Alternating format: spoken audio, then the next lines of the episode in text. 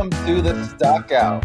I'm Mike Baudendistel. I'm the head of Intermodal Solutions here at FreightWaves, and the Stockout is your show about all things related to the consumer packaged goods (CPG) industry and their supply chains. And today, I'm going to be talking through a couple of companies that uh, reported earnings last week. A couple of the very largest players reported earnings. We had Nestle, we had Procter and Gamble. Also, talk about why we at FreightWaves do not think there's going to be much of any uh, peak season in terms of freight transportation. Uh, that's been a big theme uh, last week from a lot of the carriers reporting earnings, and also been a big theme for you know really a number of months um, in the data that we're seeing at uh, FreightWaves. And then on this show, I'll also be talking to Kevin Williamson. He's the CEO of RJW Logistics Group. Um, this is a company that helps CPG companies lower their transportation costs by consolidating um, LTL into, into truckload. So I'll be talking to him. Um, but first, a word from today's sponsor, which is RJW Logistics Group. RJW owns and operates every step of the middle mile. As an asset based integrated logistics company, they offer a full suite of retail supply chain solutions under one roof, including industry leading retail consolidation that consistently delivers over 98% on time and in full month after month to many retailers. RJW's programs offer global suppliers control and transparency, helping them improve in stocks, achieve retailer compliance, grow market share, and increase sales. Visit rjwgroup.com to optimize your supply chain today. So, big thanks to RJW. Logistics Group has been a big deal is, is achieving those in stocks um, and avoiding those uh, retailer uh, fees.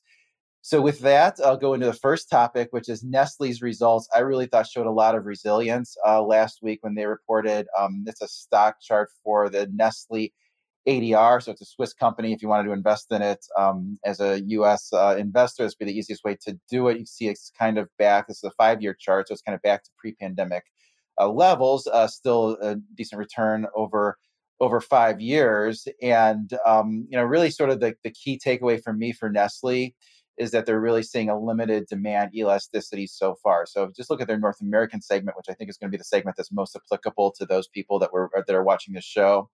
Is their pricing was up 11.1% in the quarter, and their volume was basically flat, up 0.1%. So really, you know, I think most businesses would take that 11% price increase, not seeing any any demand uh, degradation. Um, they did say they are seeing some elasticity in uh, certain foods and dairy, um, but they say it's sort of been really limited in, in light of the the pricing um, actions that they've taken. You know, dairy has been one of the most inflationary uh, components.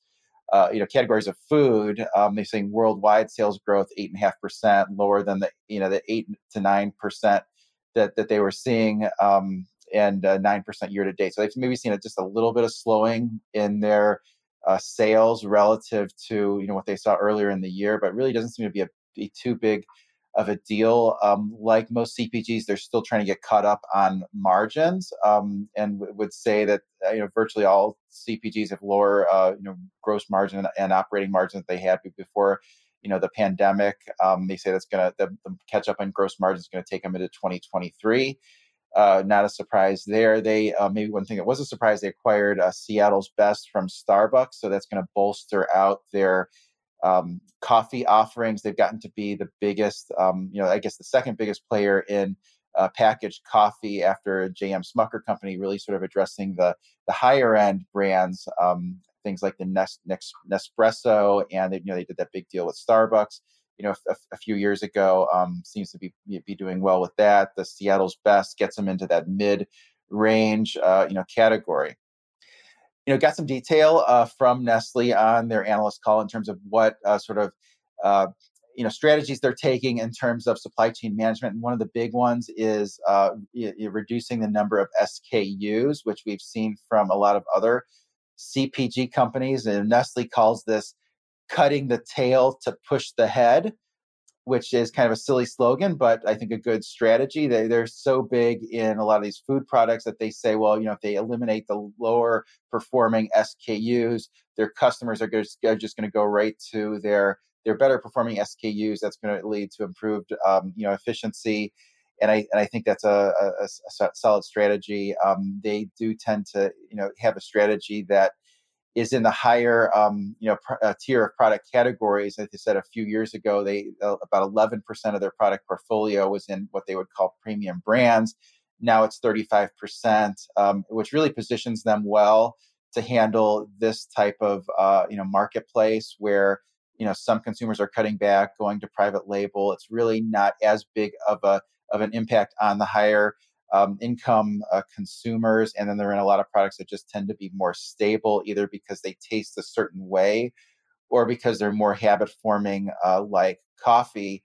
They did have an interesting comment on um, you know their own prices versus private label brands, and they say that the spread there um, between uh, their price and private label has narrowed a little bit, and they they attribute that to so much of the price increase in packaged food coming from ingredients. Ingredients make up a larger portion of the uh, costs for a private label, um, and so they've had the private labels have to increase more on a percent basis, and so those prices have uh, narrowed a little bit. Um, Nestle also talked about how they increased their prices maybe a little bit uh, earlier than the competition increased their prices, and that seems to go into the broader strategy of you know selling into the retailers when the ingredient prices start to finally crack. Um, you know, a lot in the industry think that that's when the retailers will no longer accept price increases from the CPGs, that they're doing more to audit what the CPGs should really have to increase their prices uh, in order to preserve margins. And so uh, Nestle is taking the approach that they, you know, increase their price a little bit before some of their competitors do. Um, you know, that seems to be a, a smart strategy. Also, um, and maybe it's a little bit less, less noticeable now um, with with other CPGs still you know raising their, their, their prices. Although I think we're getting a little bit close to a period where those prices level out at a at a relatively high level. So most things uh, going well at uh, Nestle. Uh, I'll move on to uh, the other next topic here is Procter and Gamble show consumers are trading down a bit in personal care products and consumer staples. Um, have a Procter and Gamble you know price chart, which this was a, a stock that really performed tremendously well from you know let's call it the beginning of, of 2018 up through uh, towards the beginning of the pandemic went from $70 a share to $130 a share you know really outperformed um, you know its competitor. Unilever it's been a little bit choppy since then but still we're you know shares are above pre-pandemic levels and was really one of the companies that you know, earlier in the year when we had the big stock market sell off you know one of the names that benefited from that flight to quality to go into something that you know is going to be more more stable. Um, you know, and the company in this the third quarter is able to beat estimates for earnings and, and revenue. They did say volume declined the past two quarters, and it seems like maybe the, the biggest culprit for this is the the foreign exchange, where um, that is is end up being a bigger drag um, than they previously you know believed with the stronger dollar. So, um, you know, they have to translate those foreign sales back in, in, into dollars. Like Nestle, seeing a gross margin a contraction, they say gross margin declined 160 basis points or 130 basis points on a, a currency neutral basis. Operating margins still down 70 basis points versus a year ago. So that's true of most CPGs. It does take time to, to, to catch up. Uh, the costs rise faster than a lot of those, the CPG companies will push the pricing through the retail channel and, and onto to consumers um, would say that um, the thing that stood out to me with Procter & Gamble, volume declined 3% year over year. That's actually kind of a big decline for something that um, is, is, such a, a, staple. Most of the product categories are. There are options to trade down to lower brands in a lot of those categories, uh, but uh, you consider pricing, you know, increased nine percent. It's kind of a one to three, you know, elasticity, uh, you know, ratio of volume to price. So still not terrible, and um, I think the company will will take that. They did, um, you know, have have a guidance now for sales growth of negative three percent to one percent. That includes a, a, six point negative impact for, for, for foreign exchange. So that's I think going to be a theme as more of these multinationals that report in U.S. dollars report earnings is, is this headwind from foreign exchange doesn't impact Nestle. There is a, a Swiss uh, company can actually be a, a benefit to, to them. Um, you know, with that, I'll just touch briefly on this article that, that came across a day or two ago from Winsight Grocery Business. They said that there's going to be a shrinking, you know, a, they're seeing a, a, shrinking basket size when consumers go to the grocery store. Uh, they said that the number of consumers that are purchasing fewer items went from 15% a year ago now to 24% last month. And maybe what's surprising is they're seeing that across income levels, including those making over $100,000 a year, are, are buying fewer items. Uh, there's sort of uh, groceries being lumped into two categories that are doing well. Some of those are you know big package sizes where you get a, a smaller a, a cost per unit. And then the other ones are just smaller package sizes, which is um, just a smaller overall cost that would apply more to the consumers that are cash strapped. So the, pa- the package sizes that are kind of in the middle, uh, getting kind of squeezed out here. Um, I'll touch briefly on an article that just came across that Craig Fuller, our CEO, wrote uh, for freight companies. This peak uh, will be uh, weak.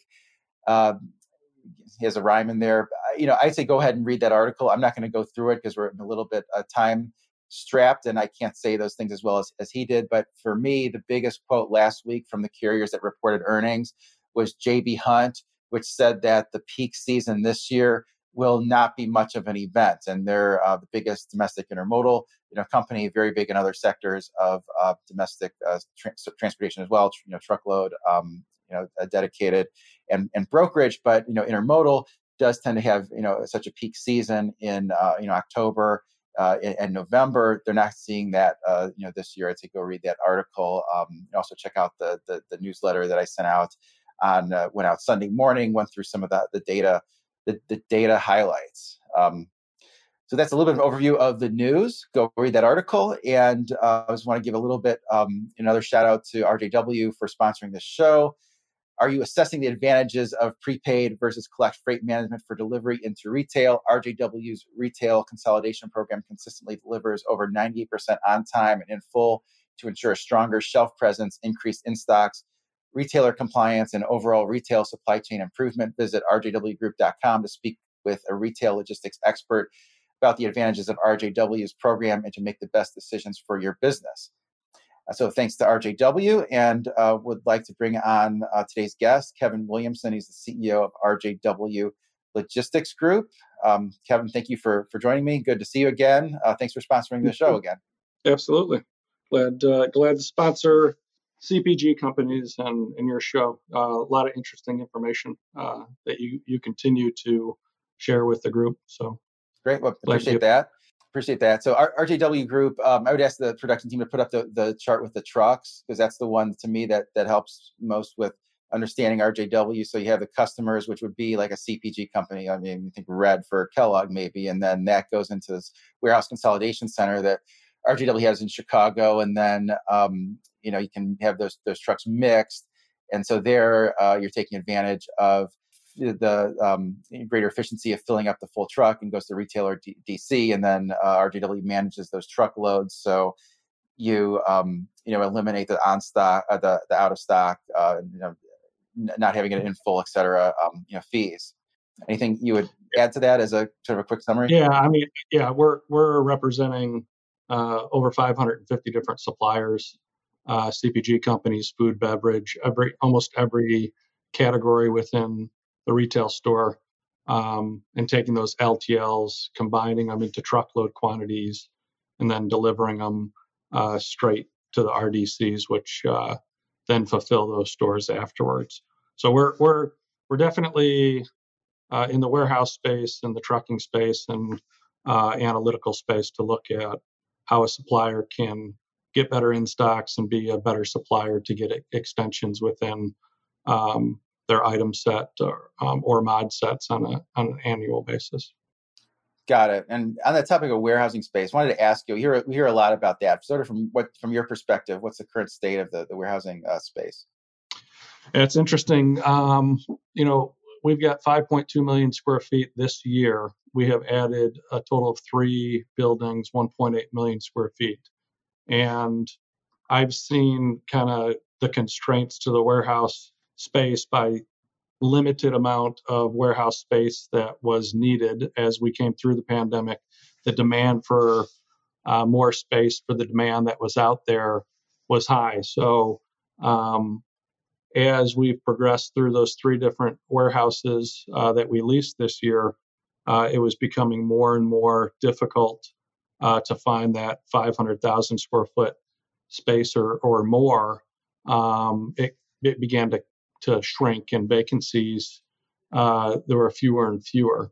Uh, and most recently, if, if you look at the current state of warehouse space, um, while a lot of companies have slowed down going out due to a potential re- or a recession that we're living in and potentially going to get worse, um, inventory levels have spiked probably to the peak right now, um, where inventories are at a, are, are at a high all-time um, high, uh, just just because it's slowed down on the back end, um, and people were preparing for the for the demand early in the year to duplicate 2021, uh, which isn't the case this year. Yeah. So in terms of that, I mean, warehouse is very full right now. Um, I mean, wh- what constraints do you see on the market in terms of adding new capacity there? Is it is it not having the space? Is it not wanting to sort of build the church for Easter Sunday? What, what do you see there? Yeah, I think uh, you know there there are a lot of projects uh, right now um, across the country with buildings going up, um, with investment and buying dirt and uh, raw materials will return those, those constructions of the delivery of new warehouses that are going to come to the market, um, along with the construction of what's available today in the short term, we see that you know there's not a lot of, of space depending on which market you're sitting in um, to go out and find um, space to, to hold those inventory levels.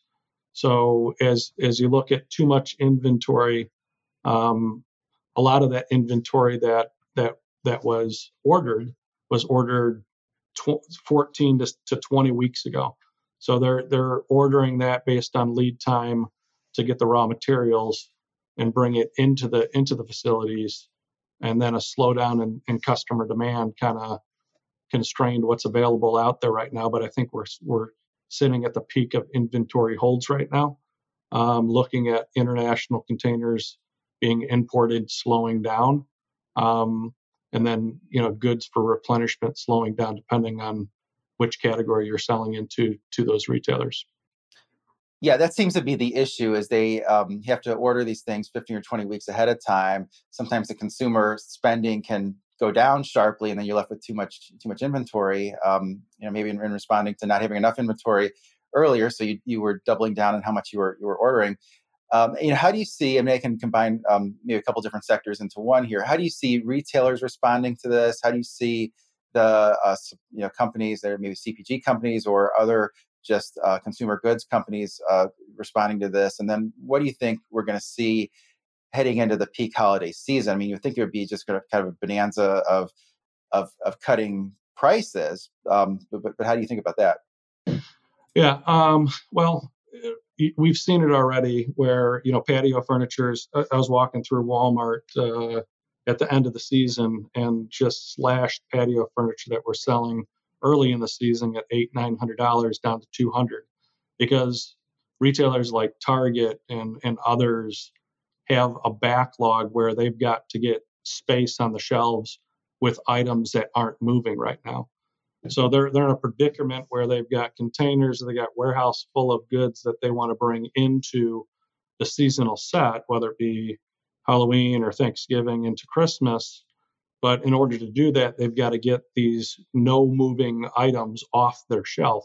So the only way that retailers can can deal with that congestion at the store level, um, at the shelf level, is to discount the heck out of it um, and and that's that's what we're seeing right now. And I, I think we're going to continue to see more and more of that through the peak, where they've ordered too much because in some cases retailers are planning for seasonal in the spring, if not sooner. Um, and looking at last year's high demand, where retailers didn't have enough inventory, and if they had enough inventory, they'd be able to sell out of it quickly um, you know, you look at the, the first quarter after peak last year, um, everybody talked about just in case inventory. Just in case inventory, because if you get it, you're going to sell it. Um, and everybody jumped the gun to get that just in case inventory. It pushed up inventory levels, demand stopped, and now we're in the predicament we're at today. So, you know, how retailers are responding to it is heavy discounts, and I think uh, as we get past Black Friday and a week earnings, um, we're we're gonna we're gonna start seeing major um, uh, major discounts at the at the retailer levels, especially with inflation that's happening. So you might see some uh, some big big discounts uh, the closer we get to the holiday because they want to get rid of that inventory as well. As a supplier, um, you know, suppliers I look at, and we see it in our business. They're they're scrambling for extra space, you know, for the raw materials that they're not needed right now due to them having too many finished good inventory levels. So they've got places to put that. They're scrambling.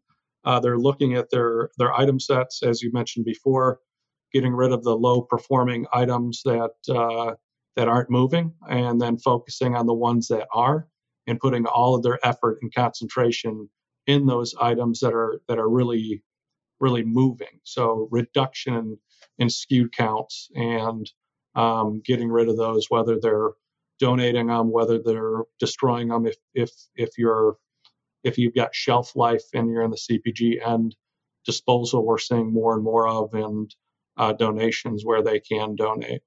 Um, so, you know, that, that's my take on it for peak season and how suppliers and retailers are kind of dealing with it.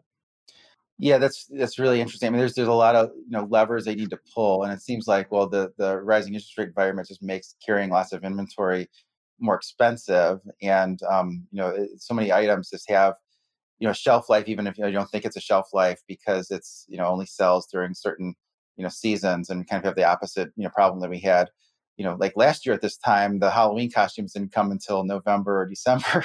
so um, it, it's, it's, amazing a difference a, a, difference a year makes in, in the world of, of, of freight transportation.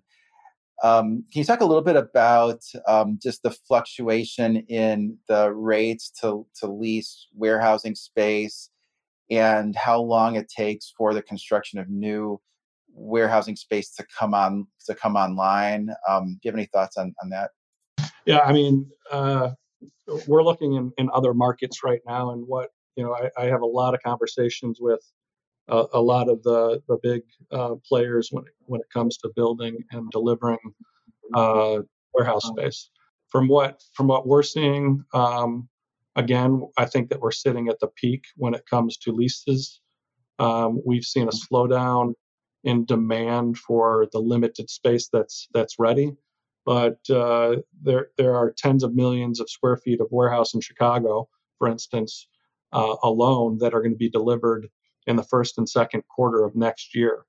Um, wow. That inventory, the inventory levels that we're seeing uh, that are peaking, I believe, because they've stopped ordering. You've seen it imports from Asia that's coming in, and and you're starting to see the peak of all the raw materials, the inventory finished goods those are at the peak and they're going to begin to fall. So within the next six to 10 months, I expect um, leases to not be renewed.